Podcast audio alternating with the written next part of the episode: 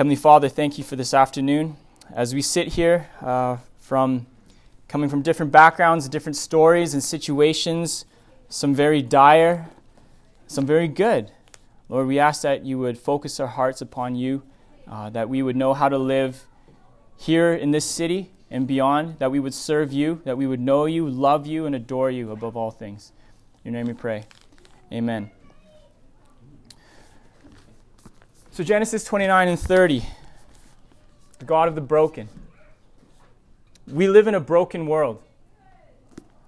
Our lives are broken. I don't know all of you, I don't know all of your stories, but I know there's some hurt, there's some pain in your life, like mine.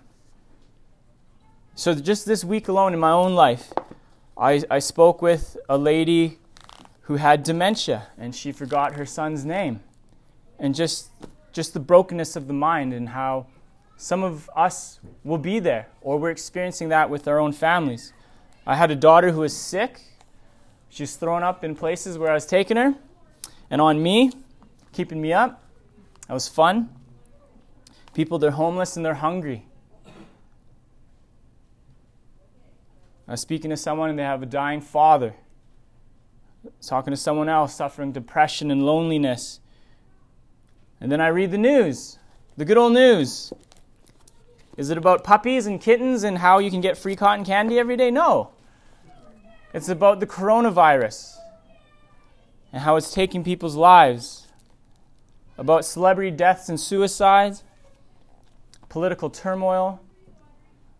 I think of where my family's from in Hong Kong and just the riots and the protests there, and it's making life chaotic for everybody.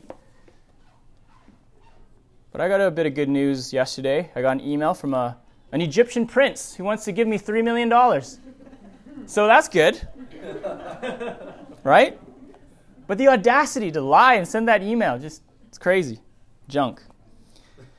So we live in this broken world. And, and imagine if, if there was a place where there's none of this.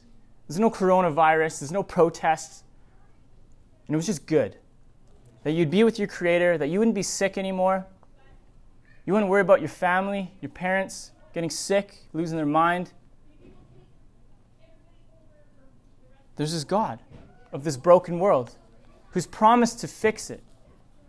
That there will come a day where there'll be no more tears, no more suffering, no more pain. Imagine that. Can you imagine that? That you are welcome there. We are welcome there.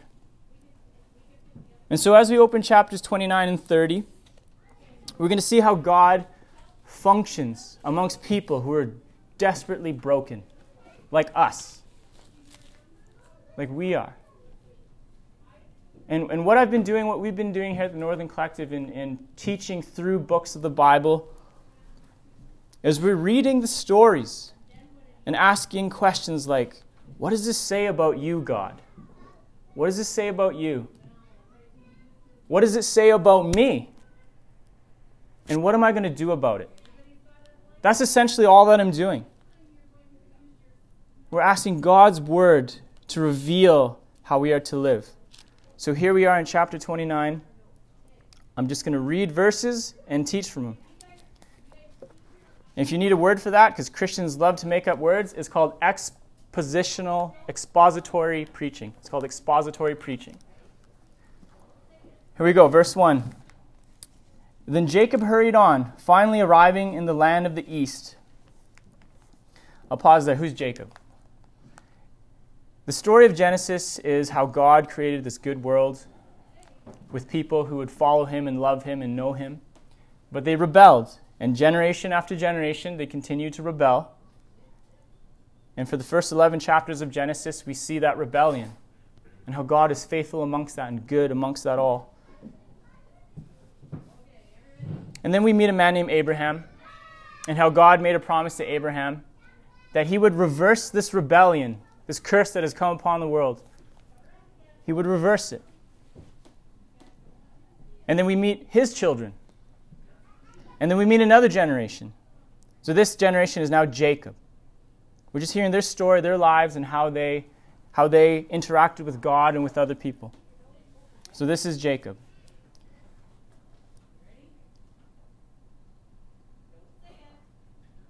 He was with his home, his family, in the previous two chapters.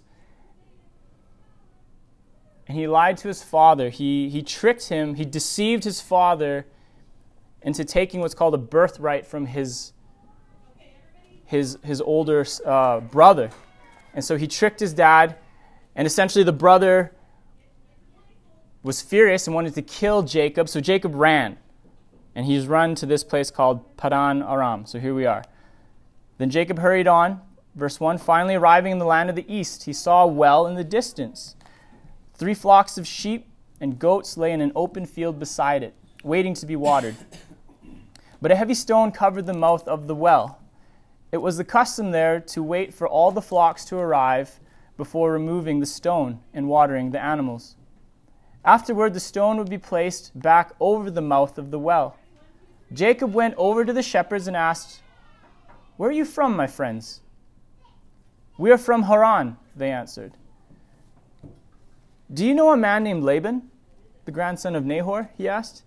Yes, we do, they replied. Is he doing well? Jacob asked. Yes, he's well, they answered. Look, here comes his daughter Rachel with the flock now. Jacob said, Look, it's still broad daylight, too early to round up the animals.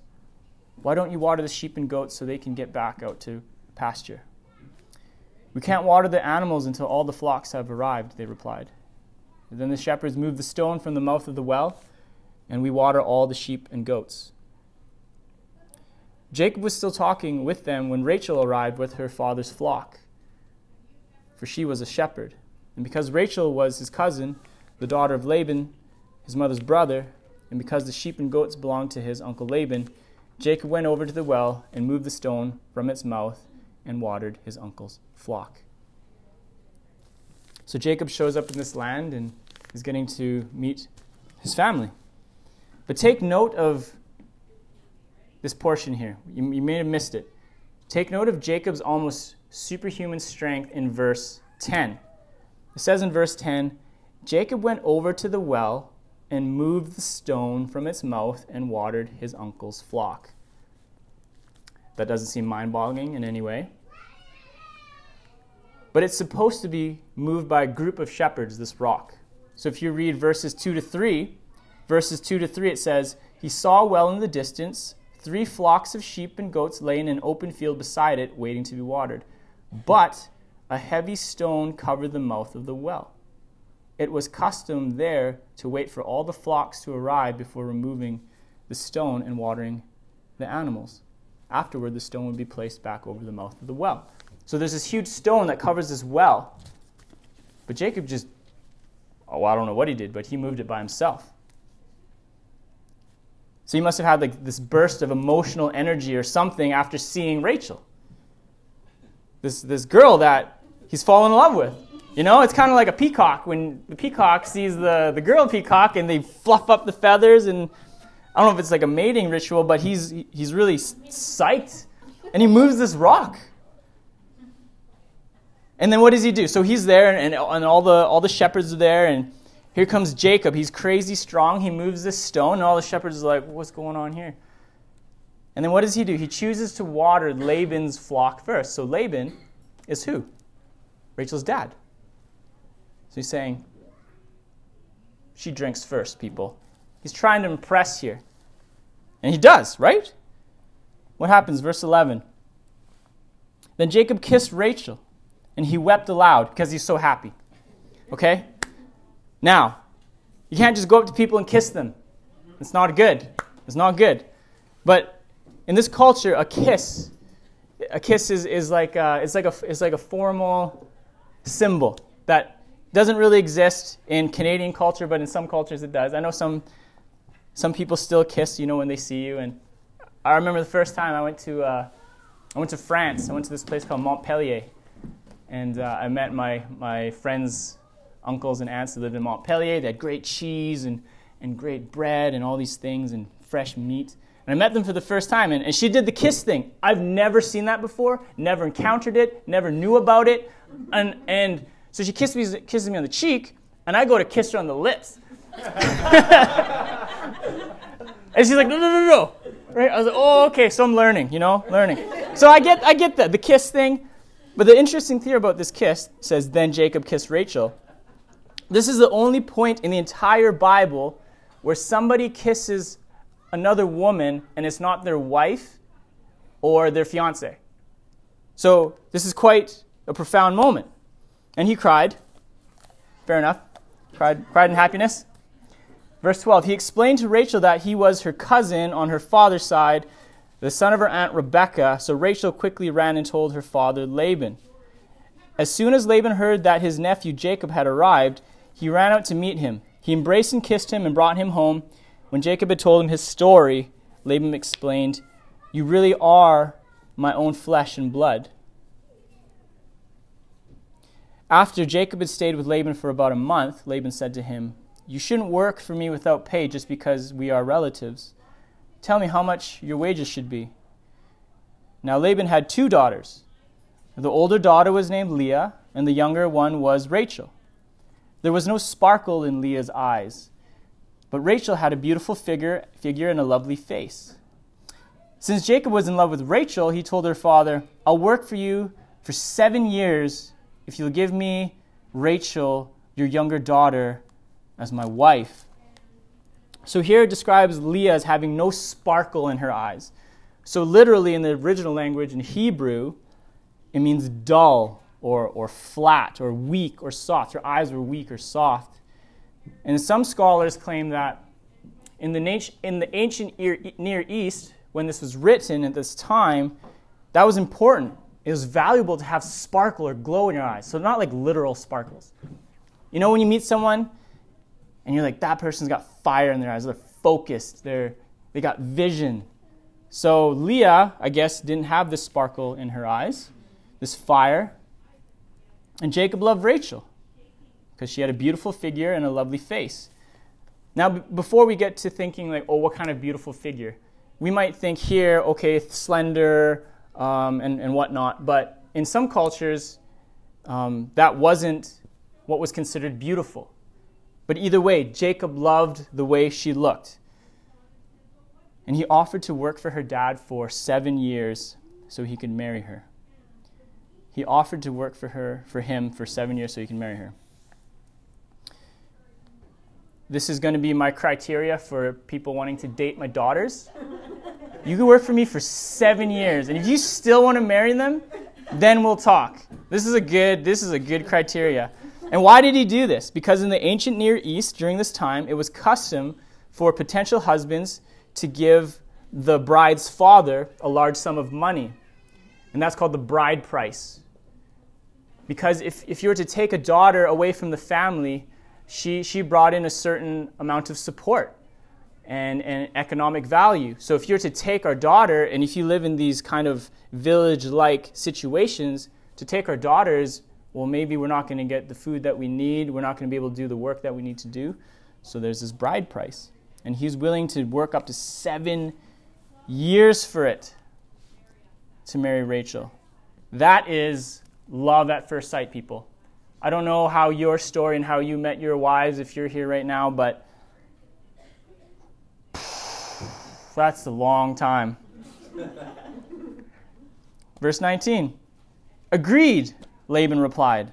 I'd rather give her to you than anyone else. Stay and work with me. So Jacob worked seven years to pay for Rachel.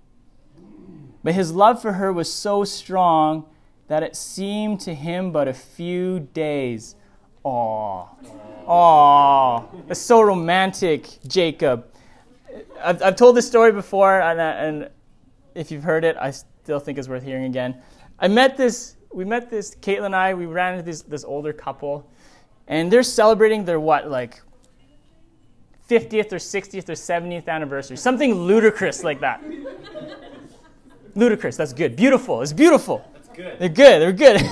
Just a long time they've been married, and uh, yeah, we're celebrating our 70th anniversary, and and the husband's like, but it's felt like 10 minutes, and you're like, oh, and he's like underwater, and then she kind of like slaps him on the shoulder.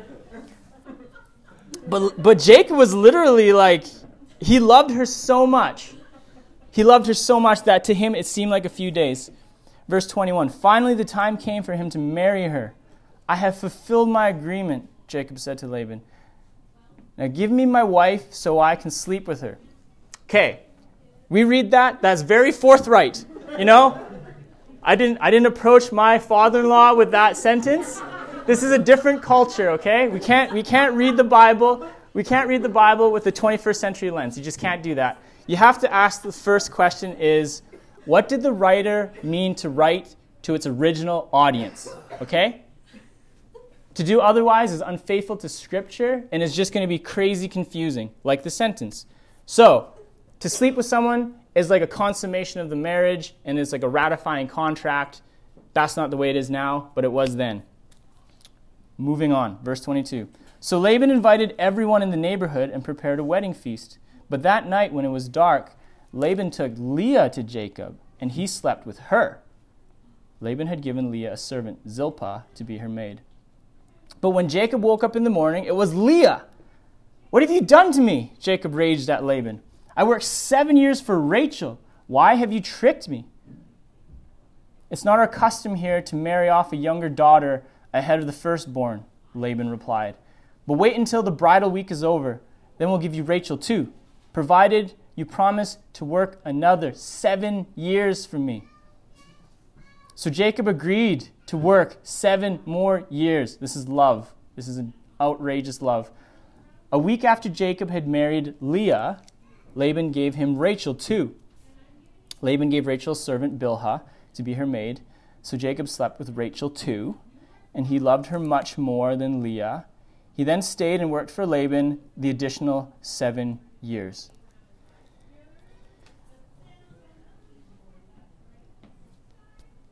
We saw, we saw Jacob's strength physically. He was a strong dude, but now it's contrasted by being made weak by, Laban, by Laban's trickery. He's made to seem small and weak. And so Genesis 29 is actually full of irony and, and brokenness. Jacob, in earlier chapters, who deceived his father and his brother, is now being deceived. In Genesis 27, Jacob deceived his father by pretending to be his brother Esau. But now Jacob is being deceived by his uncle Laban into marrying his firstborn daughter, Leah. And afterward, Laban gives Jacob permission to marry Rachel, but only after working another seven years. So for Jacob, this isn't some lesson from God like, silly Jacob, Tricks are for kids. Now you've learned your lesson. You're, you you trick somebody, now I'm going to trick you. That's not, that's not what's going on here. It's not like payback for what he did to his brother. Rather, we see God in his control. We see his ongoing purpose of molding Jacob into the man who humbly trusts and follows him, despite his own brokenness and the brokenness around him. God wants to teach Jacob to rely on God's strength, not on his own power, not on his own strength, not his own scheming and treachery, but on God. And later in chapter 32, Lord willing, we get there next week, God's going to take away Jacob's strength. He's going to take away Jacob's strength. Because we often see God working through people who are humble, who are broken, who are weak. So it's not some revenge story. Another thing is, God's design for marriage from the beginning, from the beginning of creation, has always be, been between one man and one woman. So in Genesis 2, verses 24, it says this This explains why a man leaves his father and mother and is joined to his wife, and the two are united into one. So anything else is, is beyond God's design or what he intended. Like this situation. Jacob has married now Leah and Rachel. This is a broken situation, and we'll continue to see how God continues to work through the broken lives and the decisions of his people. So, this is not a text for, see, polygamy, right? If you've never read the Bible and you read this, you think, Polygamy, multiple wives is great. Sister wives, that's fun and fine. Look, Genesis 29. No, no, no, no, no, no, no. Right from the beginning, Right in the beginning, Genesis 2, God says, no, no, no. The design is between a man and a woman.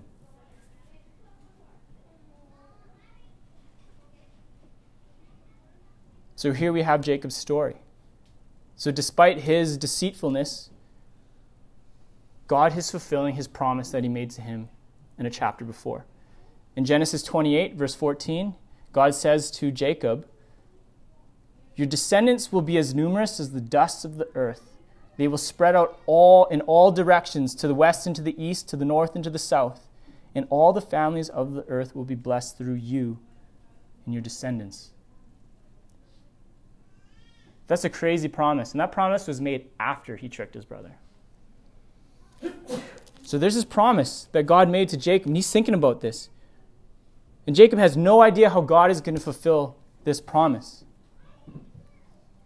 And we'll find out as we continue. Verse 31. When the Lord saw that Leah was unloved, he enabled her to have children. But Rachel could not conceive.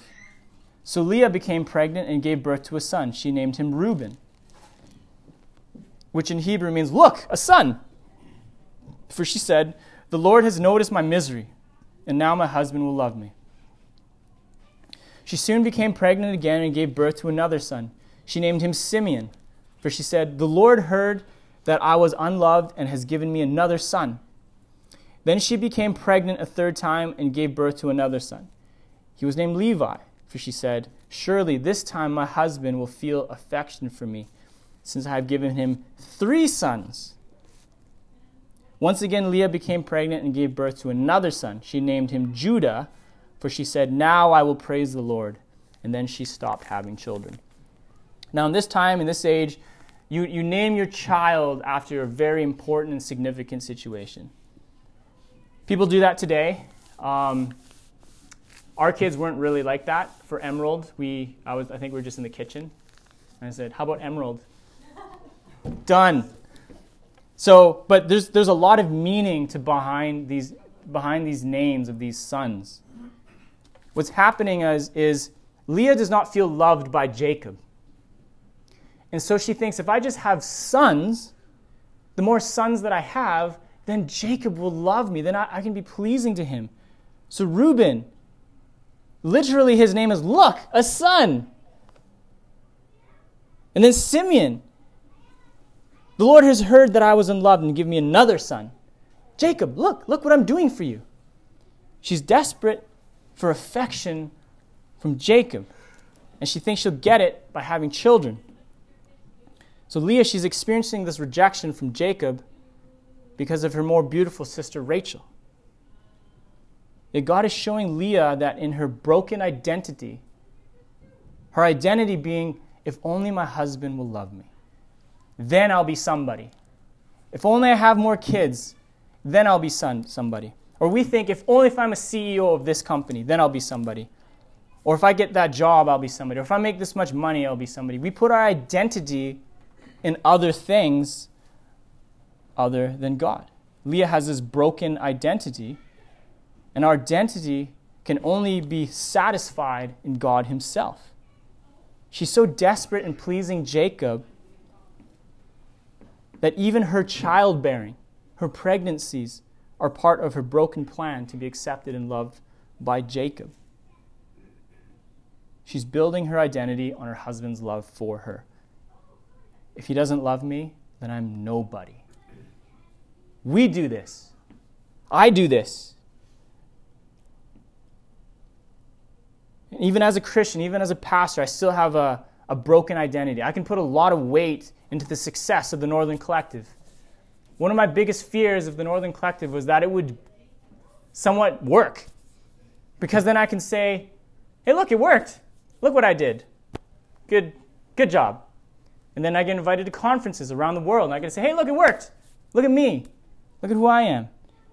I remember struggling with that in 2009 before I was a Christian. I put all my eggs in a basket and I thought soccer was my way out. I thought I could be a great soccer player. People would love me. This is what I do. I go to university. I get cut from the team. Well, who am I then? Well, at least maybe I'll do good in school. My parents think, Harrison, you're born in a Chinese family.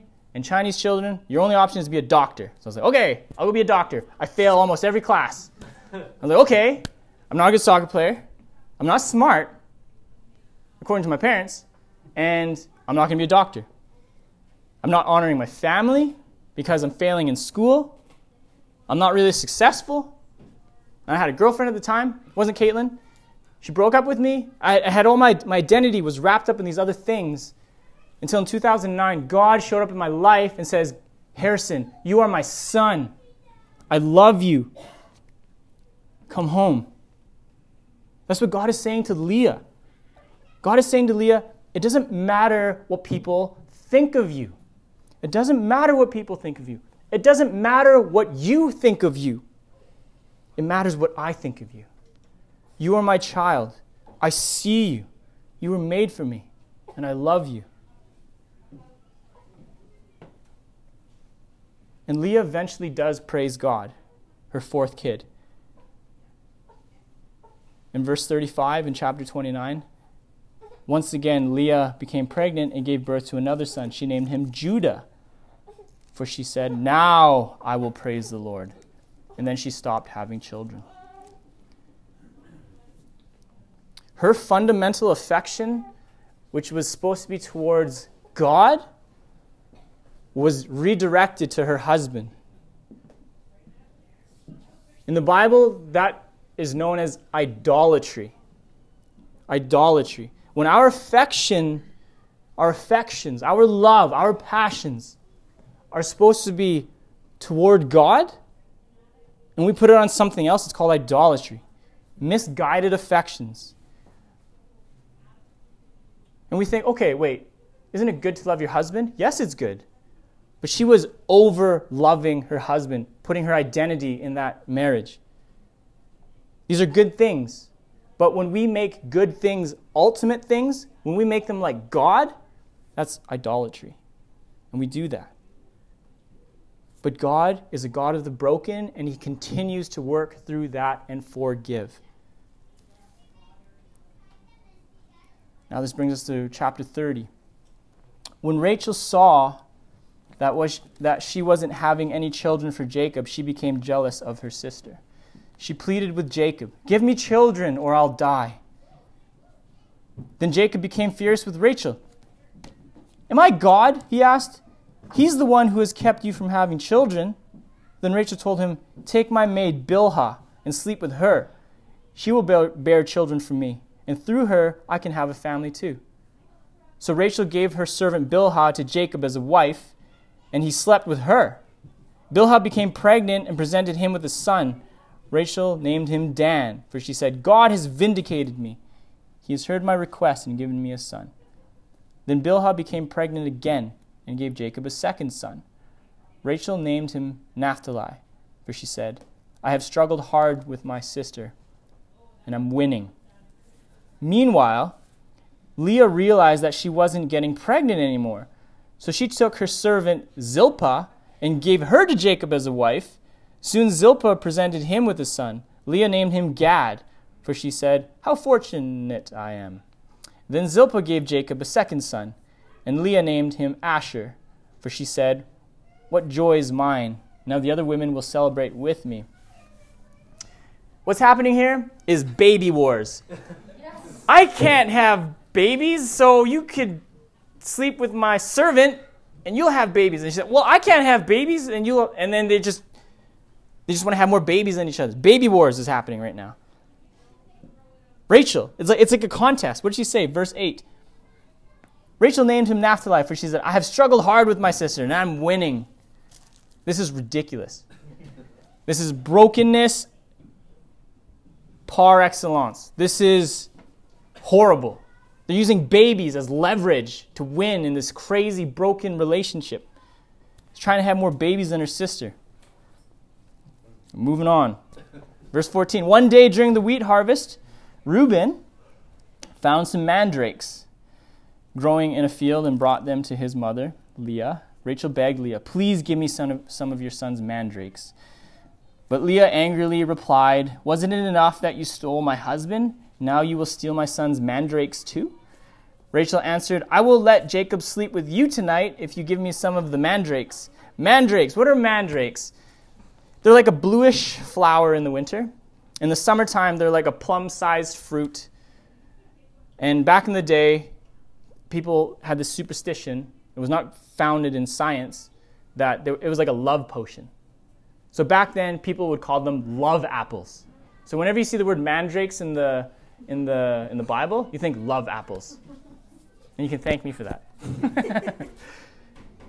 Essentially, it was like an aphrodisiac. And they're using it like a bartering coin. Verse 16 So that evening, as Jacob was coming home from the fields, Leah went out to meet him. You must come and sleep with me tonight, she said. I have paid for you with some mandrakes that my son found. So that night he slept with Leah, Jacob. And God answered Leah's prayer. She became pregnant again and gave birth to a fifth son for Jacob. She named him Issachar, for she said, God has rewarded me for giving my servant to my husband as a wife. Then Leah became pregnant again and gave birth to a sixth son for Jacob. She named him Zebulun, for she said, God has given me a good reward. Now my husband will treat me with respect, for I've given him six sons. Later she gave birth to a daughter named her Dinah. Get that girl in there. Then God remembered Rachel's plight and answered her prayers by enabling her to have children. She became pregnant and gave birth to a son. God has removed my disgrace, she said, and she named him Joseph. For she said, May the Lord add yet another son to my family. I don't know if you've been counting, but there's been 13 children now in this baby war 12 sons and one daughter, born of four women. Now, if you've been at the Northern Collective any amount of time, you will know that I love God, I love Jesus, I love my wife, I love poutine, and I love genealogies. Hit it, Brent. All right, this is Jacob. Leah, we have on the left. Rachel is the third in the blue. Zilpah, Bilhah are the servants of each. You can just read that. Those are all the kids that they had. Reuben, Simeon, Levi, Judah, Issachar, Zebulun, Gad, Asher, Joseph, Benjamin, Dan, Naphtali.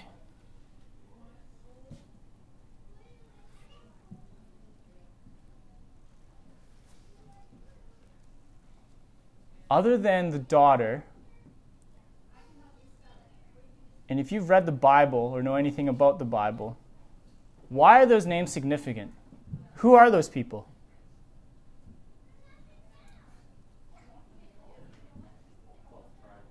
The 12 tribes of Israel, which the rest of the Bible continue to flesh out who they are. These are some of the most central people, characters, tribes in all of Scripture, and is born out of a Jerry Springer episode. Am I right? It is so broke. That whole the whole situation is broken.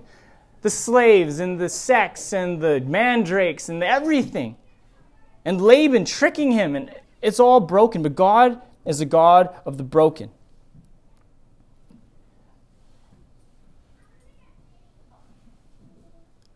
Chapter 30 concludes with how Jacob prepares for his future. I'm going to read it out and tell us what this means for us. So I'm just going to read 25 to 43 straight out.